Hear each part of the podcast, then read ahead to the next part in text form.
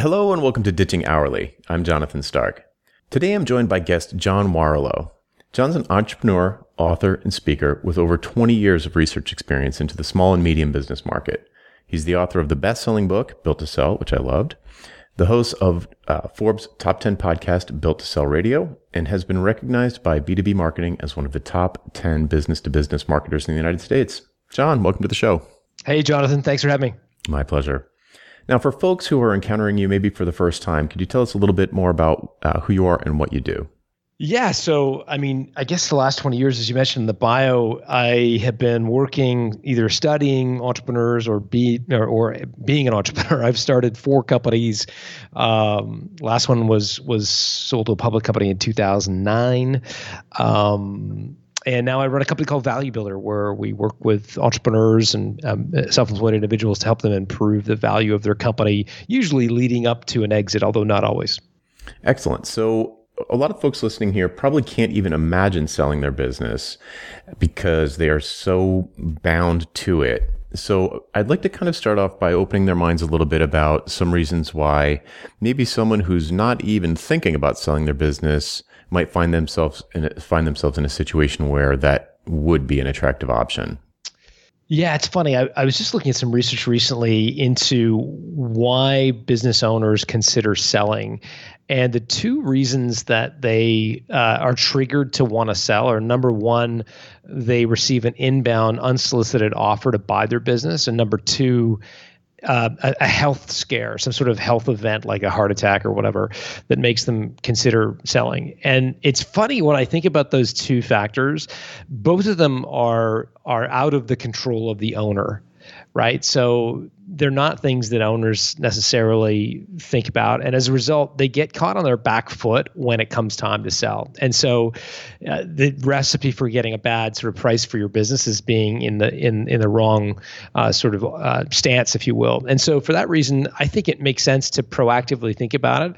Um, a lot of people say, yeah, but I like I'm a freelancer. You know, I, I you know I have no interest in in in selling. Um, that's fine as long as you go into self-employment knowing that there is no kind of pot of gold at the end of the rainbow. What I see a lot, I, Jonathan, I, I don't know if you see this at all, but I see a lot of guys start companies and you know they're uh, they think they're starting a company, but they're really just they've got a job, mm-hmm. and yep. and and they defer all the economic benefits of of owning a business. In other words, they don't pay themselves, they don't take enough money out of the company because they say, oh well, you know, I'll make my money when I when I sell, and or I'll make my money in the future, and if they're not structuring it correctly, there is no pot of gold at the end of the rainbow. So, um, so my advice, if you're a self-employed person and you have no interest in selling, fair enough, but make sure you're paying yourself handsomely for the risk you're taking on because you don't have benefits. Obviously, you know, uh, cyclicality happens and, and you can be out of, you know, on the bench for months. Mm-hmm. Um, it, you know, for those that do want to create a more you know sellable company, there's a kind of a recipe, there's a formula. That's that's kind of what we do. Great. So uh, eh, let me just, I totally agree with that. And I, I see uh, uh, the problem I see, especially with folks who are billing by the hour, is they see their revenue as their money and they don't subtract their time as a cost from it. So they're actually hmm. operating hmm. on razor thin margins and they're not actually making any money. They're just getting by.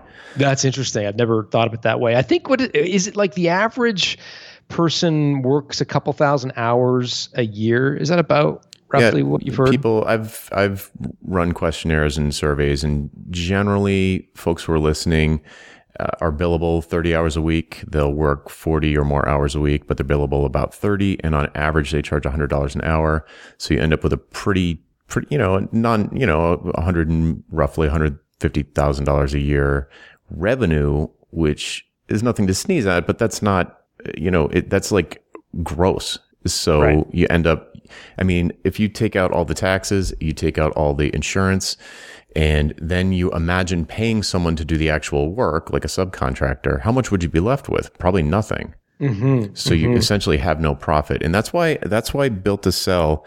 Uh, I mean, I'm gonna die. My plan is to die with my boots on. Maybe someone will offer me money for my business. Maybe someone. Maybe I'll have a health scare. I guess eventually we all do. But hmm. the the thing about built to sell that really clicked with me was that a lot of the things that that are valued by buyers are the kinds of things that I recommend people do anyway to create some profits for themselves, cool. whether or not they want to sell. Yeah, I think that's great. So the story of Built to Sell centers around a, a fictional character. I think his name was Alex Stapleton. Is that right? Yeah, that's right. And yep. he's like a design agency owner who is a generalist. And one of the very first things, you know, and he meets with a mentor uh, named Ted, I think, who gives him advice throughout the book. It's sort of a sort of a fable in a way. And yeah, it's a little bit like the E Myth. If you've ever read the E Myth, it yes. often gets compared to that. Another which fabulous is book. Very, which is flattering because it's like the world's best book on entrepreneurship. Right. Right. So one of the the first tip is to specialize. Stop being a generalist firm and start to specialize. And you recommend over the course of I think a number of chapters what uh, has come to be referred to as productized services, which I don't know if I don't think you refer to it that way in the book, but that's come to be the way that uh, I hear it described, where you've got a very repeatable process that is sold like a product, even though the delivery is very um, high touch, if you will. It's a it's mm-hmm. not a lamp, it's um, a logo or something like that. Yeah, I might draw the distinction, Jonathan, between specialized and productized because I, I think those are similar but slightly different. I think specializing is figuring out what you do better than anybody else. So if you're a, you know, if you're an SEO guru, right? And and you've got a specialty in doing Bing SEO. you know what I mean? Like okay. you got it. You've got everybody else is doing Google SEO, and and you've really cracked the the black box on Bing. Okay. okay. So that's specialization, right? Mm, sure. Um, that's different than productization. I think productization is when you you to your point, you merchandise what you do and you sell it as though it were a product. Mm. You say, you know, we've got uh, three packages. Uh, we specialize in having you ranked first in the Bing search engine. So, uh, you know, uh, option one is our you know X package or gold package, silver package, whatever bronze package. But I think they are different. I think the first step is to specialize, figure out what you're better at than anybody else in the world. And you know, there's there's there's the old expression you've heard it before, I'm sure a million times. Uh, cater to the masses, live with the classes. Cater to the classes, live with the masses. I actually actually think that's wrong. I think you, what you want to do is actually focus on a very small niche, and and and really become dominant in that space. Um, become the best at that at that little area of the universe, um, and that's when you can train other people to kind of follow your lead. Yeah, fabulous distinction. I totally agree. You're right. I was conflating those two things. So, what's the difference between growing value and growing revenue? Yeah, I mean, they're often confused. Oftentimes, as entrepreneurs, we think our report card is our profit and loss statement. In particular, some people chase revenue, they subscribe, others chase kind of profit. You've heard this expression revenue is vanity, profit is sanity. You know, the yeah. revenue guys, you know, love to say, oh, my business is $5 million this year, or I'm going to do $26 million this year, or, I'm going to do a million dollars in revenue um, that's a, a, lot of folks kind of puff out their chest and and and and sort of use that as their calling card. Other people sort of don't care what the top line is; they care what the bottom line is, right? Mm-hmm. Um, neither actually are v- the value of your company.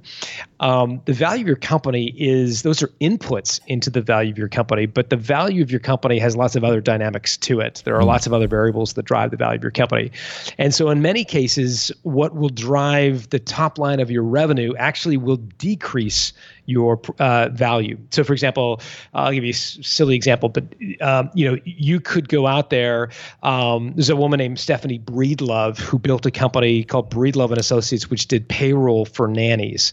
So, if you hired a nanny and and you wanted to pay that nanny legitimately above the board, you could hire Breedlove and Associates to to do that payroll for you. So she had a very tiny, peculiar niche in the world.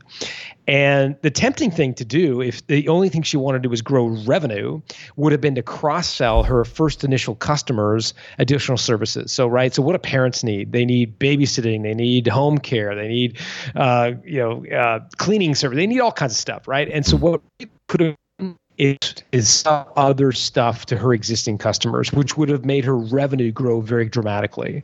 It would also have decreased the value of her company. Because here's the thing when buyers look at your company, they're buying something that would be difficult to build or replace right? And if you're just a hodgepodge of a bunch of undifferentiated services, sure, you might have revenue, but they could easily go after that revenue. An acquirer could easily go after that revenue without buying your business.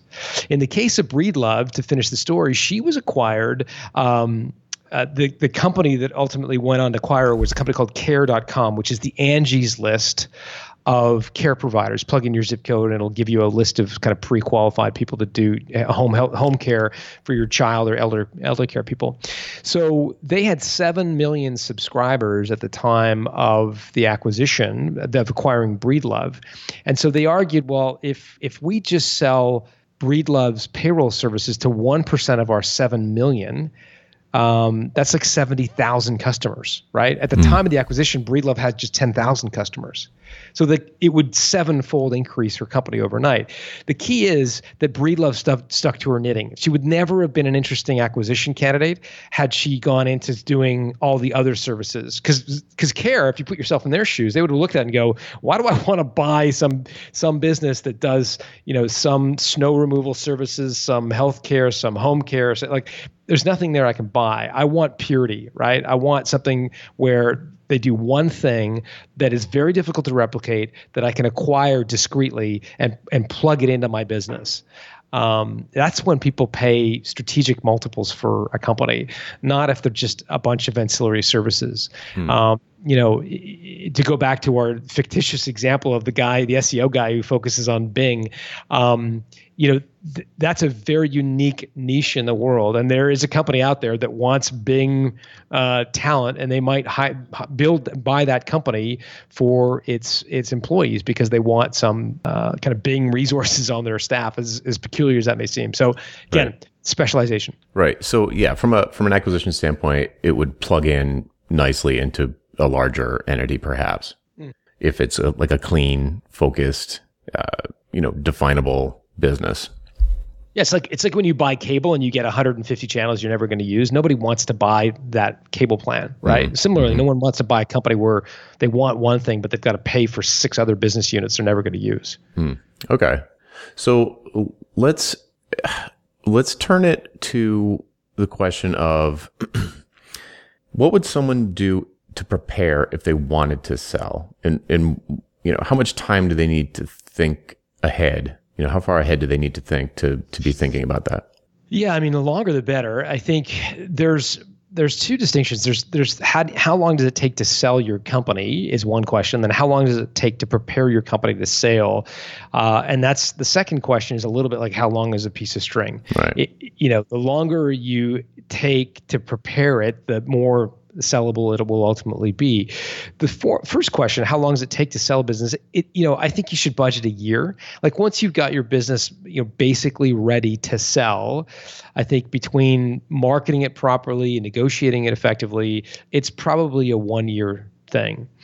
Um, but you can take decades to get your business sort of ready to sell, um, making it more valuable, less dependent on you. And and again, I go back to something you talked about earlier, which was that the, the very same things that make your business sellable valuable are also the things that will make your business way more fun to run forever which is the irony mm. i mean if you if you think about building a valuable company, the acid test and what it all comes down to is can the business succeed without you? And if the answer to that question is yes, not only do you have a sellable company, but you also have a really fun company to run, right? It's one. Someone told me, uh, someone said, "I want a, I want a sailboat business." I'm like, "What are you talking about? You want a sailboat business?" He's like, "I want a business where I can sit on a sailboat and cash checks." I'm like, "Okay, got it." Uh, that's the ultimate in in poker hand, right? Like if you've got a business that can thrive without you, you can continue to run it forever and just dip your toes into stuff that you enjoy doing, the strategic projects, perhaps the sales and marketing, depending on kind of your your your uh, your orientation. And that's the subtitle of the book. You know, creating a business that can thrive without you. It's a lot of people listening who are the sort of hands-on developers and copywriters and photographers and illustrators what can you say to them to start to, to maybe broaden their thinking, uh, you know, from craftsperson to business owner? Mm-hmm. And like, what are some of the, what is, if there are some steps that they can consider doing to maybe hire their first employee to do what they used to do and then become the business owner instead of being the the pair of hands. Yeah, I mean, here's the thing: if if all you do is hire an employee and you say, uh, you know, I need, I, I want to make this business less dependent on me, so I'm going to hire an employee.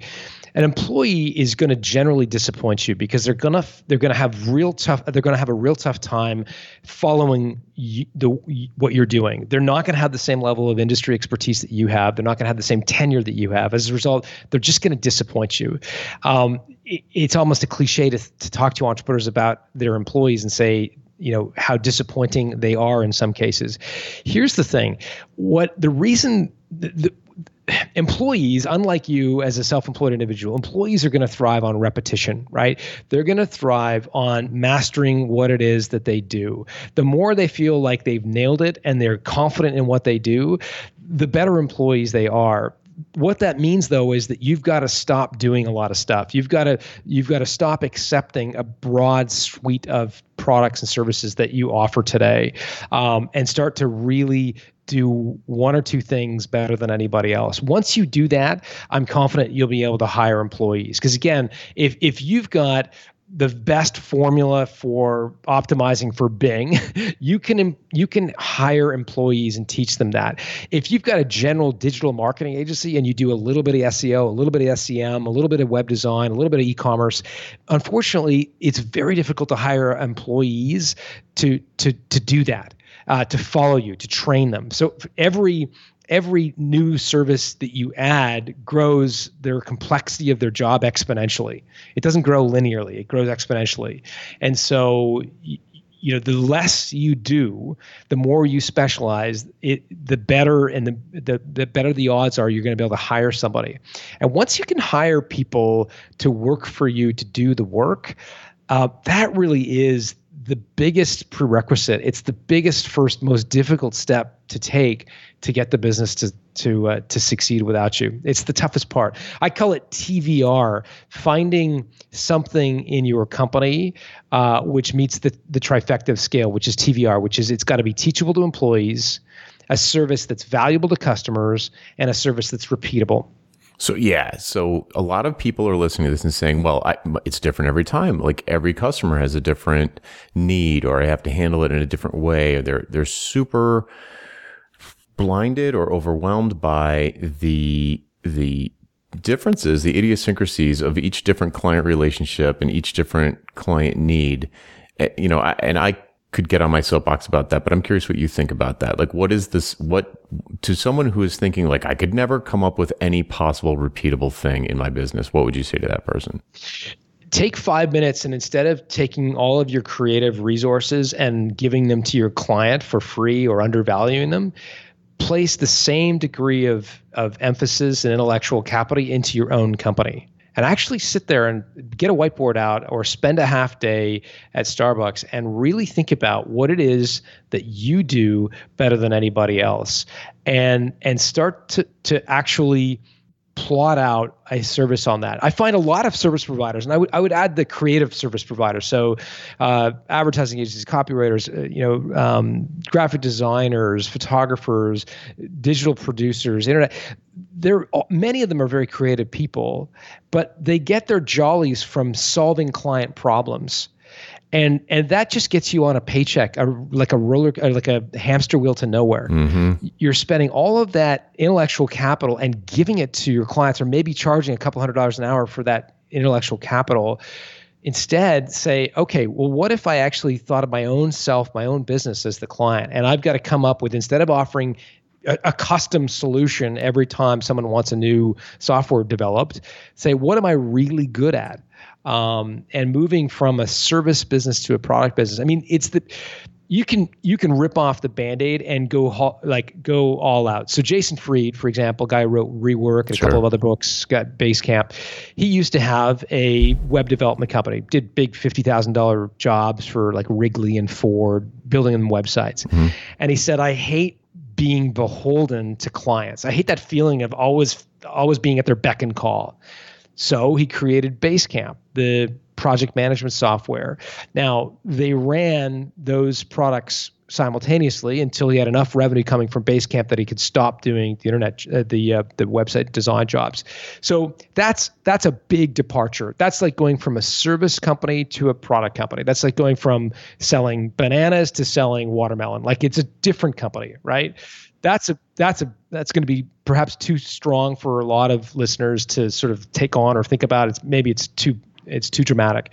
The the middle ground is to productize your service and say, okay, you know, I'm going to go from offering all these different services today to doing one thing better than anybody else. Maybe you're a copywriter and you do long form copy, copy, you know, bios, you do PowerPoint presentations, you do a bunch of stuff. But what you really love doing and where you're really differentiated is um, uh, whatever uh, political what, speech writing. Political speech writing. Become the world's political have productized that. Once you get good at and specialize in doing political speech writing you can start to hire employees to support you in the various different things that political speech writers do research etc um, and fact then you checking. can actually fact checking. Wouldn't that be sorry great? i had to make a joke.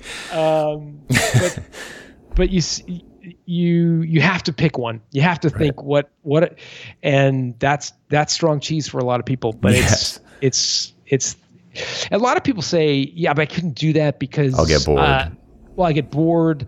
I, I don't want to become the McDonald's of mm-hmm. fill the blank photography. Right. Um, I don't want to. I, I, couldn't handle the cash flow hit. Right. I've got to take on all that project work. Mm-hmm. So the boredom thing, great. Uh, don't if you like the variety of client work and you like that dynamic solving client problems always having something different to do fine. But don't kid yourself that you're an entrepreneur you're not. You're you've got a job you're self-employed and you'll never sell your company. That's yep. fine. And you'll never build something that beyond the hours in the day. Totally fine. I don't mean to sound disparaging in saying that but it's it's it's don't fool yourself to think you're actually building something because you're not.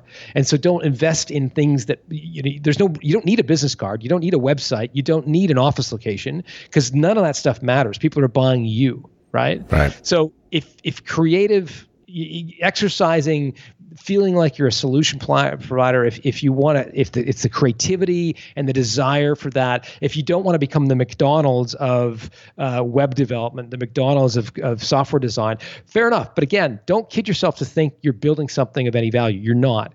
The only the only I think really justifiable answer to that question as to why I don't specialize is well, what about cash flow? Because right now I don't have the luxury of specialization. Yeah, I can't and say for, no to this client right, work. That's right. I, I need that client work. I can't be so you know um, egotistical to think they're going to buy my my service or product. Um, you know the way Jason Fried did it is he is he ran them in parallel. He ran the custom you know projects, uh, you know, and worked at night on his Basecamp software. Right. Uh, I think that's a legitimate way to go about it. Another way we used to do it, I, you know, we used to run a quantitative market research company, custom stuff, et cetera. We made the switch to to to productize. Uh, the way we did it is we charged up front. Um, and if you think about it, you're actually socialized to buy products up front where you buy services after they're rendered. Yes. Mm-hmm. Uh, this is a key point because, like, if you think about it, you, you subscribe to a magazine, right? Do you wait until you've read every issue and then send your check? No, you you subscribe, you send in your check on those little stupid forms, and then you get the next twelve issues of, of the magazine. Right? You pay in advance. If you if you want to buy a washing machine, um, you go down to the department store and you buy a washing machine, and then you start using it. If you want to buy a service like window cleaning, as an example, or like web design, or you know custom software development, oftentimes you buy it after the service is rendered.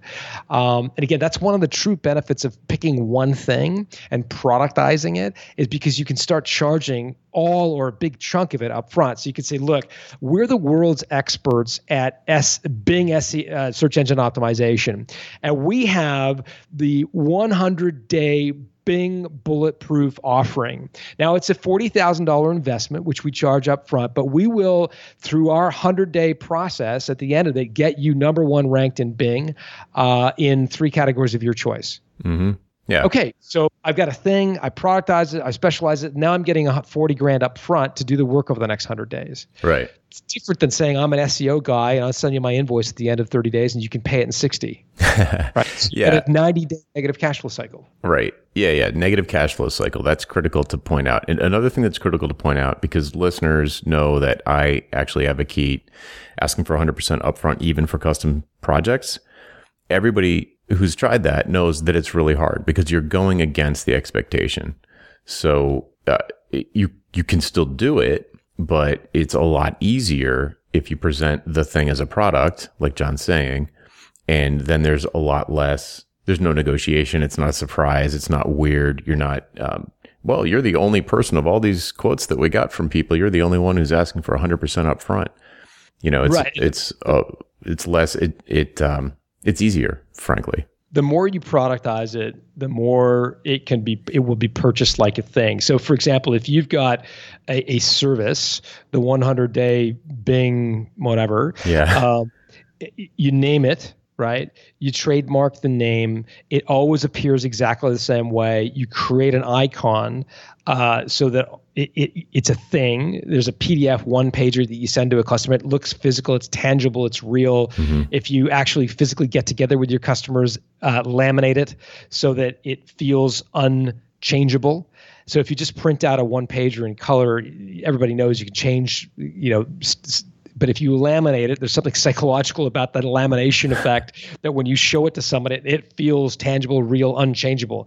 So look, if it says 40 grand on the laminated one pager and you're in front of a client and you say, yeah, here it is. It's on this one pager. It's laminated. Here's, here's the price point. People take it that that's a more firm offering mm-hmm. than, yeah, we charge $250 an hour and uh, we'll get you on ranked on, on Bing. Yeah. It projects confidence and, and, and it implies uh, success. It implies that it right. works. People want to work with people who have a system, right? Everybody thinks, oh, well, you know, clients are going to reject the idea that i am McDonald'sizing or packaging a service. They, they want a custom solution. No, clients want things done well. They want to know that you have a specialty, that you have a process, that you are going to deliver it well. That's what they want to know, and that gives them tremendous confidence. So if you've got the ten step, you know, whatever uh, uh PowerPoint presentation formula, when they've got a PowerPoint presentation to build, they're going to come to you because they know you specialize it. They know you've got a formula. If you just say, "Yeah, I'm a graphic designer and I do the odd PowerPoint and I do lots of animation, I do videos," they're going to go like, "Well, what do you do really well?" Yeah. right? right? So do one thing, productize it. Yes, and and let me call one thing out because you keep using McDonald's as the as the sort of example, but yeah. you know, dear listener, you don't have to be the McDonald's of graphic design. You could be the Starbucks of graphic design or the Nike of graphic design or like a brand that you actually, you know, perhaps I'm, I'm just assuming that, you know, maybe people take the McDonald's thing as a pejorative. Yeah. But eh, like any product business, you name it, field notes, you look around your office. Like there are products that you buy from brands that you love and that you'd go to bat for and that you recommend to other people. You can be that too, but just for the thing that you deliver. So, um, you know, it's, it's difficult. It's hard to imagine. It, it, it, takes some work to step back and say, well, what's that thing? What is that thing that I'm like the world's best at? Or what is, what is my unique gift? Uh, but you know, if you don't look for it, then you just just doomed to this sort of generalist, you know, job without a boss type of situation. You know, it's funny. I think it comes down to a lot of the time, Jonathan, discipline. I sound like a bloody drill sergeant. It's, but but it's like, do you have the discipline to do one thing? Do you have the discipline to look across the table from a client and say, no, we we, we we're not going to do that project for you because we do this kind of project mm and and we do that really well. Do you have the discipline to to to to spend the time to create the laminated one page or the website or whatever mm-hmm. um, or or do you because the opposite of undisciplined is undisciplined.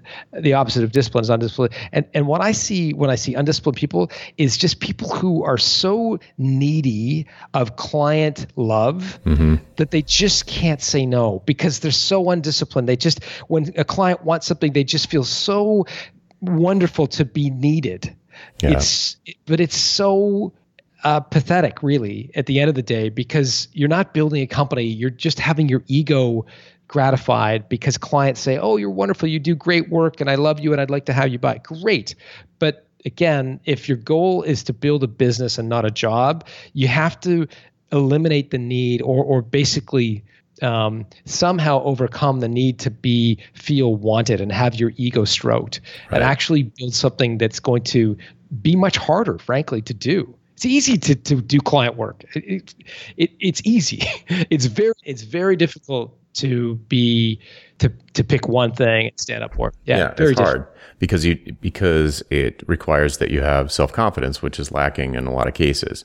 So you need to be, you know, that means having cash flow. Like you need to know that you've got your mortgage covered somehow. So so discipline comes in, whether it's saving for the future or saying no to red flag clients, you know, prospects who are displaying red flags. You just know it's probably going to turn into a disaster. So I'm going to say no and and not losing that opportunity cost and getting to the point where like wow a perfect fit comes along and they recognize the value in what you do they will benefit from the value of what you do and being able to to have the whether it's discipline or self-confidence or whatever you want to call it to say like nope not going to do it like that uh, here's how things are going to work clients actually it sounds like clients wouldn't like that but they actually almost always love it because that's you know if they're if they think they're hiring an expert if they're in the market to hire an expert at thing they they they don't want to be in charge of the process. That's why they're hiring someone. So be the expert in the situation and being the expert means i always use the doctor metaphor you know like you're not as patient runs into the the room and says oh i need a triple bypass the doctor doesn't say yeah take off your shirt i'll go get my knives like it doesn't work like that. Like right, or how how do you want me to cut it? And do you want me to cut it sideways right. Which which scalpel should I use? Which yeah. Is yeah. that is this yeah. angle right? You don't want that. Right? No. You want the doctor to be like, hold your horses, tell me where it hurts, you know, take a deep breath. It, you know, that's you. You're the doctor. Be the doctor in the situation. But, you know, if you don't if you don't have um if you haven't got the cash flow, if your if your confidence is suffering for some reason, whether it's cash flow or other reasons, I don't know. I'm not a shrink, but the you know it it's true.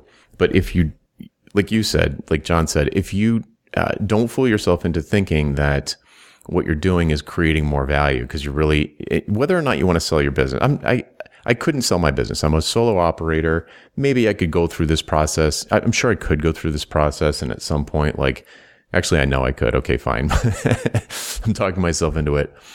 Um, and I'm sure you could too, dear listener, if that's where you wanted to start adding profits into your business. Because most people listening don't don't operate on a profit basis. They're looking at revenue and they're like, oh, you know, I did $150,000 this year. That's nothing to sneeze at. I couldn't make that in an in-house job. You know, that a lot of times that's the comparison.